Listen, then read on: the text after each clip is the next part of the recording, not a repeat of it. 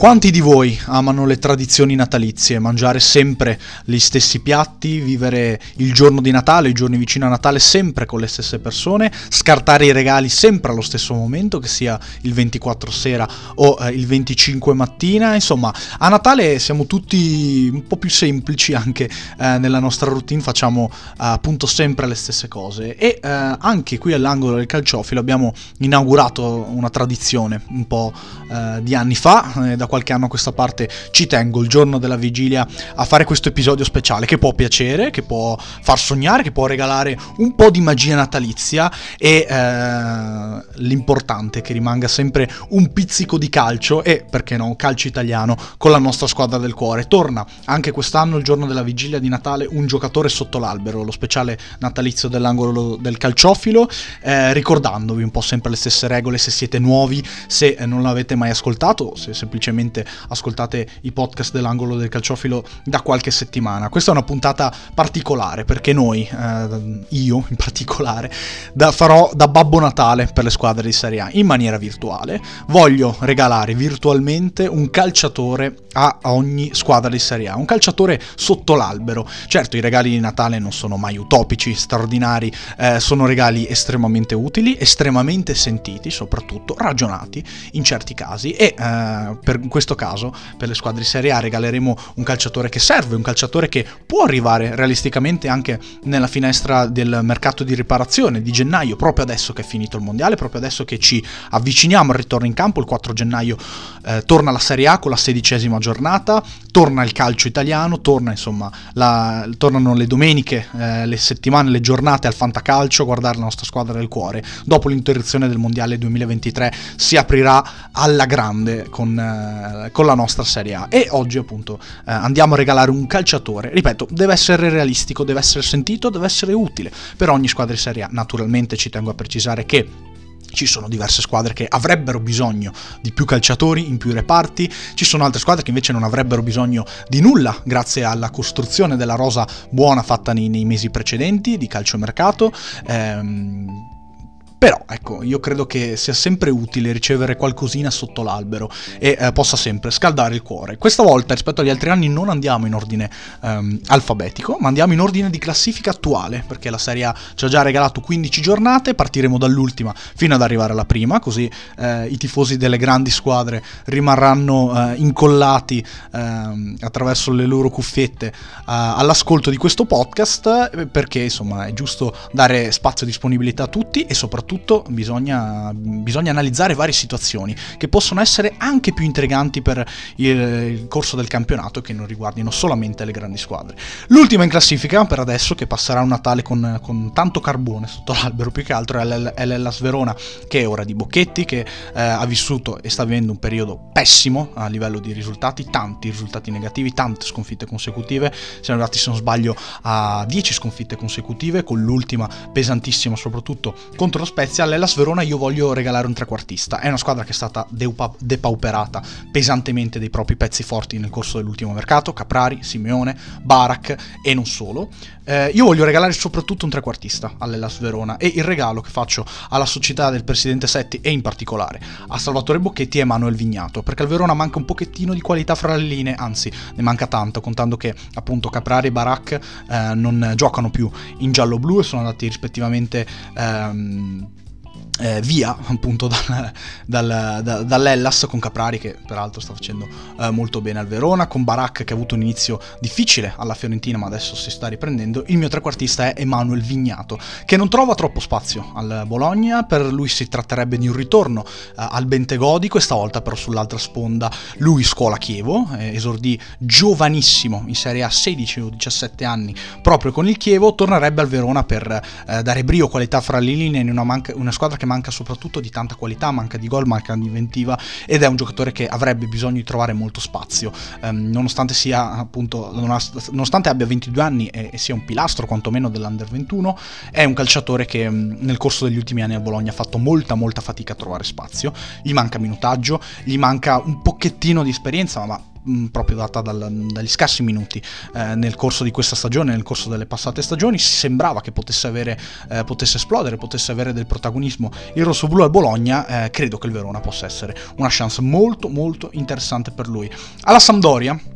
che è la squadra penultima in classifica che sta vivendo una stagione pessima, anche lei a livello di risultati, eh, io regalerei soprattutto un attaccante. Si parla molto di, di, un addio di Caputo con Montevago che è stato inserito in rosa, un possibile arrivo di, di Lammers sul mercato, la Sampdoria deve sciogliere vari nodi, ehm, con la scarsa disponibilità economica a disposizione, insomma eh, i blu cerchiati stanno vivendo un momento pessimo e ehm, vedono la Serie B molto più vicina degli altri anni eh, in questo periodo. Il mio regalo sarebbe un regalone, perché io regalerei la Sampdoria Walid Kedira, o Shedira, l'attaccante marocchino che abbiamo visto al mondiale e che sta eh, spaccando, come dicono i giovani come me, al Bari in Serie B, classe 1998, capocannoniere della Serie B. Il Bari è al terzo posto da neopromossa e eh, che dire, l'anno scorso giocava proprio in Serie C, quest'anno grande salto in Serie B, convocazione con il Marocco semifinalista al mondiale. Lui, peraltro, non ha giocato la semifinale perché è entrato contro il Portogallo si è fatto espellere negli ultimi minuti. Però, che dire, è un giocatore in crescita costante. Ecco, io realisticamente credo che non lo vedrei lontano da Bari, almeno in questa stagione, proprio per il grande rendimento e per il momento importante che sta vivendo la squadra di Mignani in cadetteria. Lui però è un giocatore in grande crescita, un giocatore che segna, un giocatore con delle doti fisiche importanti e che credo non avrebbe grande difficoltà ad affrontare la Serie A. Per la Sampdoria si tratterebbe di, di un acquisto fondamentale, contando che eh, la Sampdoria ha bisogno di gol, la Sampdoria ha bisogno di risalire, soprattutto la Sampdoria ha bisogno di giocatori con la mente sgombra, perché io credo che tanti elementi della rosa dei blu cerchiati siano appesantiti dalle ultime annate difficili a livello societario, a livello di risultati in Serie A. Alla Cremonese io invece regalerei un regista un regista un po' particolare, un volante, un argentino, Enzo Barrenecea della Juventus Next Gen, classe 2001, giocatore con un'importante struttura fisica. La Cremonese eh, gioca soprattutto a due, a centrocampo, alterna eh, i, due o tre centrocampisti, ma io credo che la Cremonese manca, manchi un elemento di eh, qualità, eh, di, di, costruzione anche del gioco dal basso. E Barrenecea è un giocatore abituato a giocare in squadre che tentano di, di, di dominare ehm, e di avere il possesso, lo ha fatto con la Juventus Next Gen, adesso sta trovando anche del protagonismo in prima squadra nelle amichevoli con Massimiliano Allegri e l'ho fatto anche in primavera, un giocatore che eh, nell'anno da fuori quota in primavera si è rotto il crociato nelle ultimissime giornate e questo lo ha tenuto lontano dai campi soprattutto nella passata stagione, ma adesso sta, sta emergendo eh, prepotentemente in Serie C con la Juventus Next Gen e soprattutto un calciatore che per caratteristiche fisiche eh, credo che non avrebbe grandi difficoltà ad adattarsi alla Serie A. E, tra l'altro voglio dire la Cremonese eh, riassaporerebbe un classe 2001 a centrocampo della Juventus dopo eh, la grande annata di Niccolò Fagioli l'anno scorso in Serie B allo stadio Zini. Spezia che sosta al quartultimo posto quindi fuori dalla zona retrocessione. Allo Spezia ecco eh, l'infortunio di Drongoschi è pesato moltissimo. Nell'ultima partita proprio al Bentegodi contro il Verona infortunio brutto per eh, l'ex Fiorentina che non gli ha negato la possibilità di, di essere convocato ai mondiali con la Polonia dove chiaramente non avrebbe giocato per eh, la presenza di Szczesny tra i pali nella nazionale polacca. Ecco, io però lo Spezia, ehm, che credo si possa mh, mm, comunque cautelare bene con Zutti in porta, eh, regalerei un terzino sinistro, perché oltre a Rezza c'è ben poco. Simone Bastoni ormai è un pilastro del centrocampo di Gotti, ehm, sono stati ta- adattati tanti giocatori, mi viene in mente Salva Ferrer nell'ultimo periodo, destri adattati a sinistra. Io credo che al- allo Spezia un, un vice Rezza o un giocatore che si possa giocare il posto correzza sarebbe più che utile. E suggerisco un altro calciatore eh, della Serie B, eh, anzi, pardon, suggerisco un calciatore della, della Serie A, ma che ha già giocato con lo Spezia negli anni passati. E mi riferisco a Riccardo Marchizza che ora è al Sassuolo, classe 1998, ha giocato proprio in Liguria nelle passate stagioni, è un calciatore che, che ha fatto la gavetta allo Spezia, che è emerso allo Spezia e che soprattutto con lo Spezia è riuscito a guadagnarsi un posto eh, in Serie A. L'anno scorso ad Empoli, vari infortuni per lui, quest'anno a Sassuolo non riesce a trovare spazio data la presenza di eh, Rogerio e Kiriakopoulos, però credo che sia un giocatore estremamente valido, che conosce l'ambiente e che si adatterebbe subito agli schemi di Gotti. L'unica riserva che ho su di lui è il fatto che non sia un quinto. Ha fatto il terzino sinistro, ha fatto anche il difensore centrale in carriera, eh, usando bene il suo mancino e appunto venendo spostato come quarto sul lato mancino. Eh, avrebbe forse un pochettino di difficoltà ad adattarsi subito a fare il quinto, però è un giocatore pronto e allo Spezia servono giocatori pronti, servono giocatori ehm, che conoscano il sistema, che conoscano l'ambiente, quindi io, io promuoverei tantissimo l'acquisto di Riccardo Marchizza. Lecce, che stagione del Lecce fino adesso, ne abbiamo parlato varie, varie volte, gran finale con eh, la vittoria contro eh, la Sampdoria, con la vittoria contro l'Atalanta, con i risultati ottenuti sia in casa che in trasferta. Ecco, al Lecce mancherebbe forse un terzino destro. Eh, si parla di Edoardo Bove, si parla di, di, di acquisti, di rinforzi in, campi, in varie eh, parti del campo, pardon, però io suggerirei un terzino destro perché senza Jandré molto spesso viene adattato Baschirotto, che ha fatto chiaramente il terzino destro eh, nel corso della sua carriera nelle serie minori, eh, tra Serie B e Serie C però in questo momento sta emergendo con, uh, con, forza, con decisione da difensore centrale. E io non vorrei mai spostare uno come Baschirotto per il suo fisico, per, sua, uh, per le sue qualità difensive dal ruolo proprio di difensore centrale. Quindi spe- a Lecce pardon, regalerei un terzino destro. E il mio nome è Pietro Beruatto del Pisa, classe 1998, ormai da diversi anni gioca il Pisa in Serie B, è un giocatore che mh, per la cadetteria è un lusso, un po' come che dire naturalmente, ed è un giocatore che sta emergendo con forza Ecco, Beruatto um, principalmente un terzino sinistro, ha fatto il terzino sinistro negli ultimi anni, quindi sarebbe un po' una contraddizione prendere uh, un terzino sinistro da mettere terzino destro se già uh, in questo momento il Lecce adatta spesso un calciatore, però io credo che uh, nel salto di categoria Beruato potrebbe trovarsi meglio a giocare sul suo piede, perché alla fine lui è destro di piede e gioca da sinistra, si adatta a sinistra splendidamente, è un giocatore molto offensivo, con delle buonissime, buonissime davvero qualità tecniche del settore giovanile della Juventus, con un passato al Vicenza, insomma Beruatto ha fatto la gavetta tra Serie B, Serie C, eh, settore giovanile, primavera e, um, ed è un giocatore che non, non, ha mai deluso nelle ultime stagioni, quindi io lo promuoverei in Serie A, anche qui esattamente come che dire, io faccio fatica mh, mm, obiettivamente a pensare che a metà stagione il Pisa lo lasci andare, contando che il Pisa l'anno scorso è andato a un passo dalla promozione in Serie A eh, nella finale playoff contro il Monza. Adesso le cose vanno un po' meno bene al Pisa, però ecco, eh, sì, portare via un calciatore così a metà stagione sarebbe eh, difficile da pensare. Però appunto il regalo di Natale per le squadre di Serie A e non per le squadre di Serie B. Sassuolo, ecco il Sassuolo devo dire che nelle ultime giornate ha ottenuto troppi, troppi risultati negativi e quindi si trova insomma non appena fuori dalla zona retrocessione perché ha un buonissimo margine la squadra di Dionisi, però è chiaro che questo è un po' un anno di ricostruzione per il Sassuolo. E eh, a proposito di ricostruzione il Sassuolo eh, ha lasciato andare via di diversi giocatori importanti come Raspadori, Scamacca in estate, eh, Berardi è stato lontano dai campi, insomma ehm, un altro calciatore che è stato messo nel, nel mirino di una big è Frattesi, eh, la Roma vorrebbe prendere il, il suo gioiello eh, perché è stata la Roma a lanciare Davide Frattesi eh, a livello di prima squadra squadra, con i prestiti e poi con la cessione definitiva al Sassuolo e con il campionato primavera vinto nel 2017. Ehm, in questo momento però al Sassuolo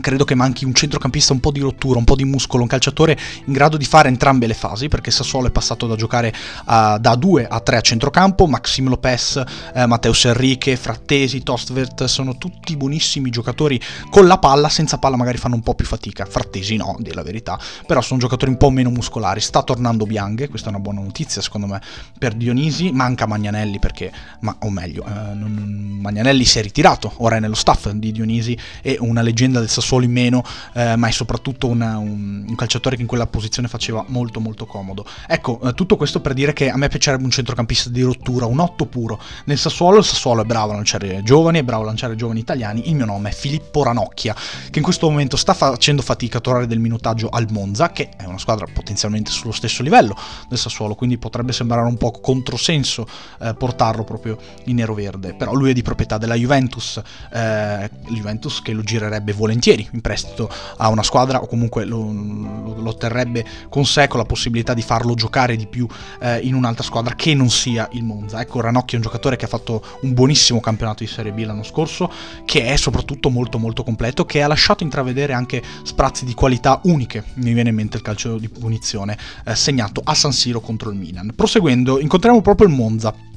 Monza che sta trovando le sue fortune a centrocampo con Nicolò Rovella, che però è solamente in prestito secco dalla Juventus. Ecco, io al Monza farei un grande regalo. Eh, è una squadra mh, completa in tutti i reparti, che ha una buonissima disponibilità economica per prendere eh, giocatori in, in, tutti i ruoli. In questo momento sta trattando Brecalo, ma io prenderei proprio il regista al Monza, in previsione del fatto che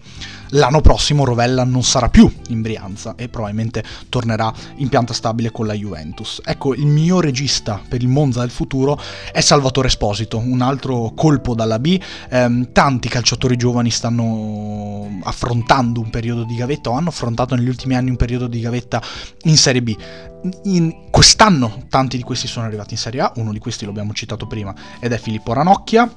un calciatore che invece tarda a fare il salto è proprio Salvatore Esposito, che in questo momento sta vivendo un periodo pessimo con la SPAL, lui che è capitano della SPAL, con De Rossi in panchina, che insomma suo idolo, eh, uno dei suoi idoli, è sicuramente un, un, allenatore che gli potrà dare tanto per il corso della sua carriera, contando che De Rossi giocava esattamente nel ruolo di Salvatore Esposito, che però è un giocatore pronto, pronto per fare il grande salto e per la sua crescita è fondamentale che lui, che lui quantomeno assaggi la Serie A il prima possibile, contando che Salvatore Esposito ha già esordito in nazionale e questa è una cosa incredibile, contando che proprio gioca in Serie B. Eh, proseguiamo, Empoli. Ecco, all'Empoli si sta parlando del, di, un, di, un, possibile arrivo di, di, un attaccante, in particolare Caputo. Certo, l'Empoli um, avrebbe bi- bisogno di un, un 9 vero, un bomber magari di esperienza. Però ehm, io all'Empoli do un attaccante, ma non di esperienza, perché ehm, l'esplosione di Pinamonti, il modo di trattare i giovani di Zanetti mi suggerisce che Roberto Piccoli, in questo momento al Verona in prestito dall'Atalanta, potrebbe trovare fortuna proprio in Toscana. E io insisto su questo calciatore, attaccante classe 2001, ha fatto molto bene il suo primo anno eh, in Serie A allo Spezia, segnando 5 gol, avendo una buona media, soprattutto ehm, quando era in campo media gol con Vincenzo Italiano Ecco, Piccolo è un giocatore su cui bisogna insistere, che deve davvero trovare eh, il suo posto nel mondo. Eh, l'anno scorso è stato riconfermato all'Atalanta e non ha trovato minutaggio, è andato in prestito al Genoa dove non ha praticamente mai giocato in questo momento anche complice un po' di infortuni ha fatto fatica con l'Ellas Verona che non sta vivendo di certo un buon momento, solo quattro presenze per lui. Eh, Piccoli è un po' attanagliato da, da, da diversi problemi fisici, da diversi infortuni, però è un giocatore su cui bisogna insistere esattamente come ha fatto il Torino con Pellegri, come sta facendo il Torino Torino con Pellegri. Ecco, io lo, Piccoli lo vorrei protagonista in un'altra squadra di Serie A perché penso che possa dare tanto um, proprio nel, nel, massimo campionato italiano. Ecco, eh, l'Empoli è una squadra che avrebbe bisogno di un attaccante con le sue caratteristiche soprattutto e, um, e ce lo vedrei bene proprio alla corte di Paolo Zanetti. Alla Salernitana io fisiologicamente, o meglio, normalmente darei eh, un, un esterno destro, un quinto perché eh, Mazzocchi ha avuto questo problema al ginocchio, si è operato, davvero una tegola importante per Nicola il mio nome è un po' un nome da salernitana, un po' esotico, eh, un nome conosciuto, ma un nome in grado di poter garantire eh, efficienza e rendimento sin dal primo giorno in campagna, ossia Santiago Arias, ex eh, Atletico Madrid, ex PSV Eindhoven, attualmente svincolato, classe 1992, un giocatore di esperienza, un giocatore di qualità, un giocatore di impatto, in grado di poter ricoprire benissimo quella posizione. E poi ricordiamo che la Salernitana ha varie difezioni eh, in, in in altri ruoli. Mi viene in mente il portiere dove si è coperta con, con Ochoa, eh, Maggiore ha avuto un infortunio, vediamo se eh, la Salernitana interverrà a centrocampo. La Salernitana è una delle squadre interessate a Filippo Arnocchia, secondo quello che si dice. Ecco, io mh, mm, mi cautelerei prendendo un esterno perché la Salernitana, oltre a Sambia, ha ben poco contando che Candreva sempre, sembra sempre più destinato a fare il, il trequartista, a giocare verso il centro del campo. Ecco, un, un bel esterno come Arias con esperienza internazionale, con qualità, con, con garra, sarebbe più che utile. Al Bologna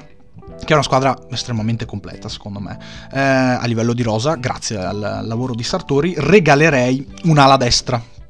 perché questo? Ecco, si parla tanto di un terzino sinistro. In casa Bologna, contando che Cambiaso è solamente in prestito, Lico Iannis non può giocare tutte le partite, soprattutto non è un calciatore estremamente futuribile secondo il progetto rosso-blu, però... Mh, per adesso ecco io lascerei stare il discorso tattico al Bologna perché ci sono ancora delle incognite ehm, Tiago Motta ha cambiato modulo credo che cambierà ancora credo che mh, potrà trovare soluzioni tattiche un po' innovative in diverse posizioni eh, io penso che eh, anzi, questa più che altro è una chicca, cioè mi, piace, mi piaceva mettere questo, questo calciatore, eh, un'ala destra, sinistra di piede che possa alternarsi con Orsolini che in questo momento sta esplodendo e sta avendo un buon periodo, quindi penso che avrà più, più protagonismo nell'arco dei prossimi mesi. Il mio nome è Dario Ossorio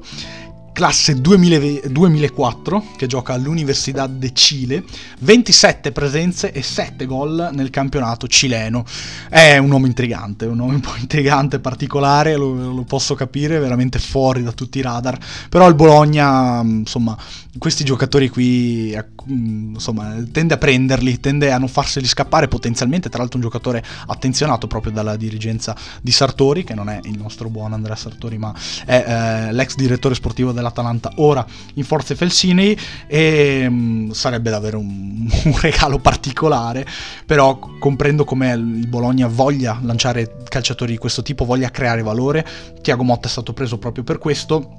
E Ossorio, insomma, si inserisce nel lotto dei nomi un po' particolari che nel periodo natalizio sarebbero molto graditi.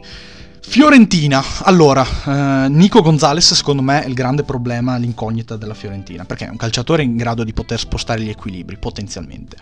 La Fiorentina comunque eh, ha tanti giocatori simili a lui, eh, Sottil, eh, Icone, Quame sul lato sinistro, eh, è anche la Fiorentina è una squadra completa, però ecco, tra Castrovilli che sta tornando e ora Nico Gonzalez che mh, mm, resta un'incognita per i suoi problemi fisici, ecco, sta avendo qualche difficoltà con l'infermeria, per sintetizzare. Il mio regalo per la Fiorentina sarebbe un regalone, secondo me. Perché io alla Fiorentina darei Jeremy Boga nell'Atalanta, classe 97, insomma lo conosciamo per, sua, per, il suo exploit al Sassuolo, lascerebbe i bergamaschi dopo un solo anno alla corte di Gasperini, allora, Boga secondo me è un calciatore che deve tornare a fare quel ruolo lì giocare a sinistra sul, sul, sul, per rientrare sul destro in una squadra molto offensiva in cui può esplodere eh, e può eh, mettere in mostra il suo estro con un allenatore che gli dà garanzie magari di titolarità, di protagonismo eh, e potenzialmente, anzi, eh, con la possibilità di giocare anche una Coppa Europea. Sarebbe una buonissima soluzione eh, per Boga, secondo me, la Fiorentina e ehm, Boga e Conè sarebbe anche un, un, duo sugli esterni davvero eh, intrigante per osservatori esterni, quindi Jeremy Boga me lo, me lo immaginerei molto molto bene alla Fiorentina, ai Viola. Torino, ecco, il Torino mh, ha diverse difficoltà perché c'è la questione esterni, c'è la questione centravanti con i problemi fisici di Pellegri, ehm, insomma il Torino impeg- eh, sarà impegnato secondo me sul calciomercato per eh, sistemare la rosa, eh, la connessione tra Vagnati e Juric sembra essere ristabilita dopo i problemi estivi, ma eh, Vagnati e Juric lavorano molto molto bene. Qual è il punto critico secondo me della rosa del Torino? È il portiere, eh, il portiere perché Vania Milinkovic Savic secondo me è uno dei portieri mh, per caratteristiche più deboli della Serie eh, non eh, per la sua forza fisica che è quasi spropositata, ma per insomma, le qualità tra i pali. Non è un portiere estremamente agile, estremamente eh, scattante con riflessi importanti, quindi io eh, non, non, non, lo vedo a lungo termine titolare eh, del Torino e eh, anche qui mi cautelerei con un colpo in prospettiva potenzialmente. Il mio nome, anche questo molto intrigante, è Lautaro Morales dell'Anus, classe classe 1999, il, mu- il, nuovo musso della Serie A, questa volta per la porta del Torino, 23enne, quest'anno, anzi adesso eh, in prestito al Newell's Old Boys, proprio dalla NUS, che è una delle big di Argentina, e, ed è un portiere che ha già 23 anni, che arriverebbe già comunque con un, una buona esperienza eh, in Serie A, con dei buoni campionati argentini alle spalle. Ecco, io eh, consiglierei questo portiere mh, mm, al Torino Ripeto, ripeto, sempre pensando ad un colpo potenzialmente in prospettiva, a basso costo anche, perché no? Udinese, saliamo con la classifica, entriamo nelle, nelle prime sette del, del, campionato italiano. Ecco, nel, nell'Udinese insomma balla un po' la questione Becao. Eh, Becao, Nuitink non hanno dato garanzie eh, a causa di problemi fisici, peraltro eh, su Becao sembrerebbe esserci proprio il Torino, in ogni caso io prenderei um, un sostituto di Becao, un giocatore in più eh, in difesa, dato che all'Udinese piacciono i colpi un po' particolari, un po' esotici, diciamocelo, eh, il nome che consiglierei all'Udinese è quello di Vitao. lui è difensore di proprietà dello Shakhtar, classe 2000 che ha giocato eh,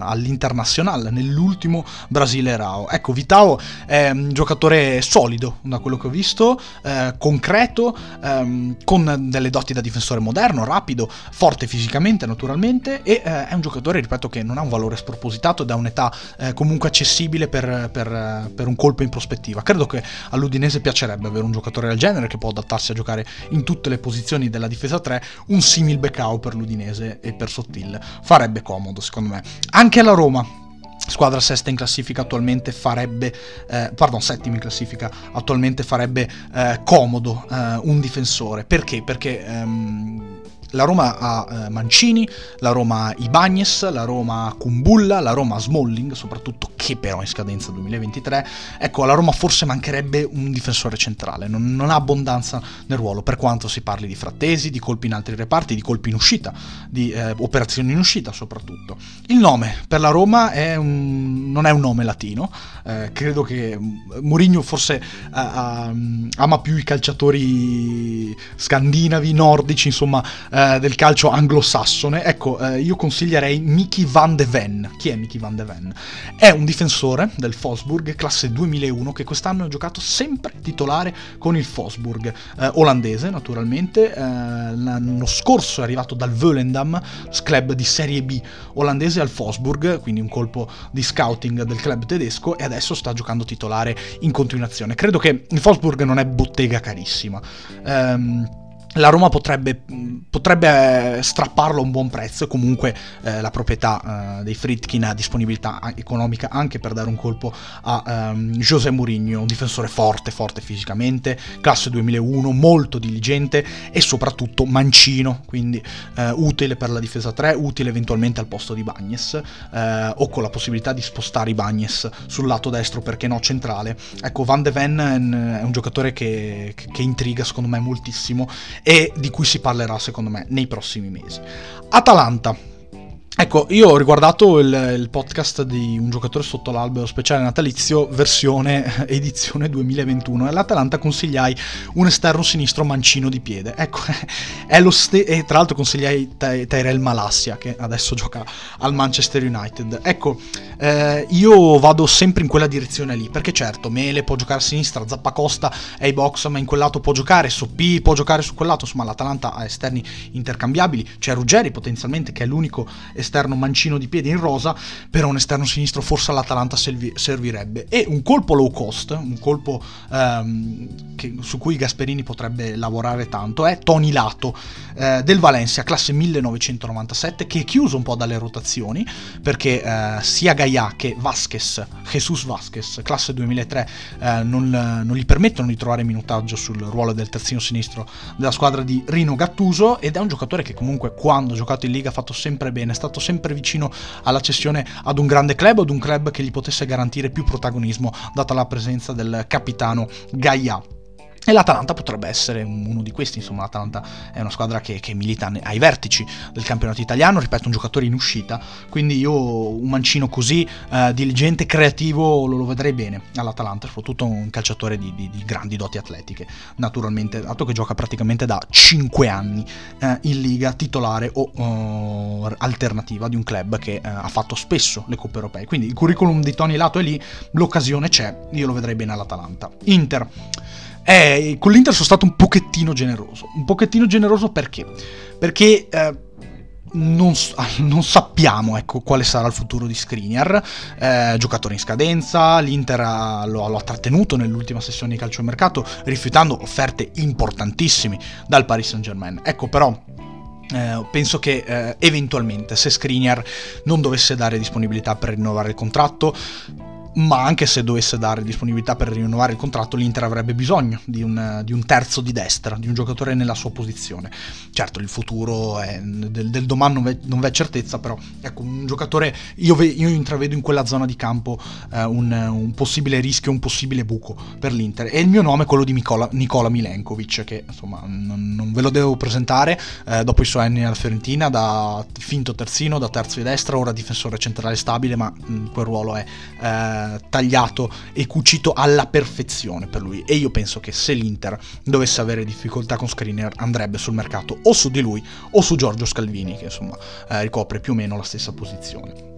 Lazio, saliamo nella top 4 eh, della classifica. Ecco, la Lazio avrebbe bisogno anche di una punta, eh, avrebbe bisogno di, di, di, giocatori in vari ruoli. Sarri si è adattato benissimo e ha costruito una squadra importante, nonostante la rosa a disposizione fosse limitata a livello di giocatori veramente, veramente competitivi. E la Lazio, secondo me, manca chiaramente soprattutto un terzino sinistro. Sarri l'anno scorso ha giocato senza terzino sinistro, quest'anno la Lazio ha giocato senza terzino sinistro, adattando Marsuic, adattando Isai, quello che volete rete, però un mancino serve, serve nella costruzione del gioco di Sarri. Peraltro è, è svincolato Fausi Gulam, non vorrei mai che eh, la Lazio andasse su questa alternativa low cost, io però alla Lazio faccio un regalone, un po' come all'Inter, eh, se lo meriterebbe Sarri soprattutto perché Alfonso Pedrasa è in scadenza con il Villarreal, classe 1996, scadenza 2023, calciatore che se la Lazio dovesse riuscire a raggiungere la qualificazione in Champions League mh, mm, potrebbe prendere, ecco, mh, mm,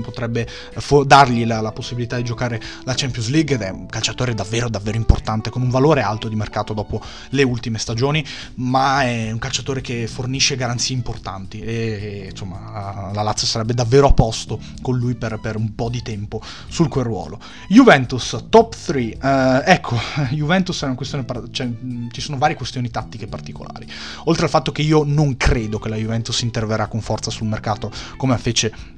l'anno scorso però ecco ci sono delle mancanze, eh, una di queste è il vice quadrado, perché se la Juve giocherà veramente a tre con i quinti di centrocampo manca un'alternativa sulla destra, però ecco mh, mm, sul vice quadrado magari mh, mm, ecco oltre ad Esciglio ci sono due o tre prospetti dell'Under 23, del, dell'Academy praticamente della Juventus che potrebbero tornare utili, uno di questi è Marlea che poi c'è Tommaso Barbieri, Gabriele Mulazzi, insomma giocatori che eh, a livello giovanile si sono, a livello di Serie C si sono fatti conoscere per le buone prestazioni negli ultimi anni, ecco il ritorno di Ake penso che possa essere sottovalutato in quel ruolo lì. Quindi per la Juventus escluderei il ruolo di, di, di vice quadrado, anche perché insomma sarei probabilmente un pochettino banale, invece voglio essere particolare, e farei un regalone in difesa perché? Perché Bonucci ha diversi problemi, perché Danilo, Gatti e Rugani secondo me non bastano. E perché manca, mancherebbe più che altro un mancino in più sulla sinistra assieme ad Alexandro, un giocatore in grado di fare l'Alexandro con eh, um, più futuro alla Juventus, anche perché, ripeto, lo stesso Alexandro è scadenza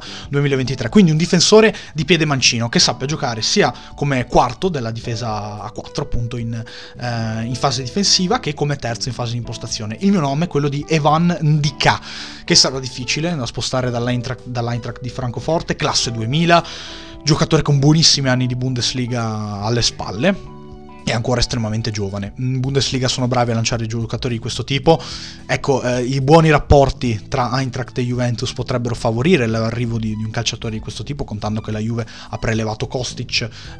nel, nell'ultima sessione di calciomercato. La Juve farebbe un lato sinistro tutto Eintracht con Kostic e Endika, però sarebbe, sarebbe veramente importante per la Juventus acquisire un giocatore di questo tipo perché garantirebbe futuro oltre che presente. Milan allora, è ovvio il discorso sul Milan. Il, al Milan manca un'ala destra importante, sinistra di piede. Ecco, però io non, non ripeto, come mi capita spesso in speciali di questo tipo, non voglio cadere nella banalità. Quindi non vi dirò Ziyech, non vi dirò Asensio, giocatori accostati al Milan. Il mio nome per il Milan è un po' più particolare. È un classe 2003, gioca all'Olympique Lione ed è Ryan Cherki che è un giocatore sulla bocca di tutti da, da, da, un po' di tempo, da un po' di tempo, soprattutto perché il Lione è bottega cara, il Lione ha messo in mostra diversi talenti, ecco, a dire la verità, pochi di questi sono esplosi da altre parti. Ndombele eh, non bene, eh, Tolisso è tornato alla base, la Casetta è tornato alla base, insomma, eh, l'ultimo forse grande talento che è esploso dal, dal Lione è Karim Benzema. Ovviamente non credo sia così, me, ne dimenticherò certamente qualcuno, però con negli ultimi anni il Lione non, non, ha, non ha effettivamente portato grandissimi prospetti eh, al calcio europeo, cioè, o meglio, ha portato grandi prospetti al calcio europeo, ma non top player di fatto, perché tutti i prodotti del Lione si sono un po' sciolti in campionati anche un po' più complicati come la Premier League. Cherky però è un calciatore ancora molto giovane ed è un giocatore appunto che milita in una squadra che in questo momento mh, sembra distante dal, dai vecchi fasti de- degli anni passati, cioè il Lione non gioca più la Champions League, il Lione non gioca più da protagonista le coppe europee, eh, è una squadra con tante pretese e, e, po- poco presente, ecco, eh, allenata da Blanc, quindi certamente la, la, Olas un resta un presidente ambizioso, resta un presidente che ehm, vuole riportare eh,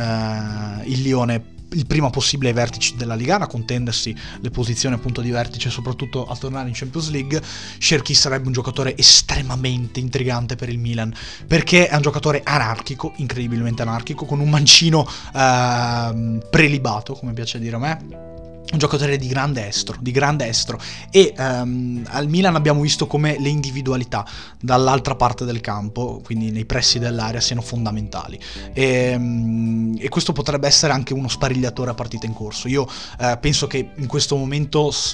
il Milan possa puntare a prendere un esterno destro, un'ala destra, un giocatore in più di qualità, eh, contando che ma, tarda ancora l'esplosione di De Ketelare, tarda ancora, eh, o meglio, tarda ancora Brian Diaz non si sa se effettivamente l'anno prossimo sarà ancora un calciatore del Milan, insomma tanti punti interrogativi sulla tre quarti, cautelarsi con un giocatore come Scerchi sarebbe fondamentale. E poi è un calciatore pienamente dentro il progetto Milan. Concludiamo con la capolista, il Napoli, a cui francamente non bisognerebbe regalare niente, un, un faccio un pensierino, anzi un pensierone per il Napoli. Regalo un vice Zielinski, un giocatore simile a Zielinski. In questo momento in quella posizione il Napoli, oltre al polacco, ha solamente Gaetano, che peraltro potrebbe tornare utile a diverse squadre di Serie A in prestito che è un giocatore che si è rimettato la, eh, la, conferma con il Napoli dopo i buonissimi anni eh, in prestito, soprattutto l'anno scorso in Serie B con la Cremonese ha ottenuto la promozione in Serie A. Ecco, ehm, il Napoli è una squadra piena di buoni giocatori, che non devo spiegarlo,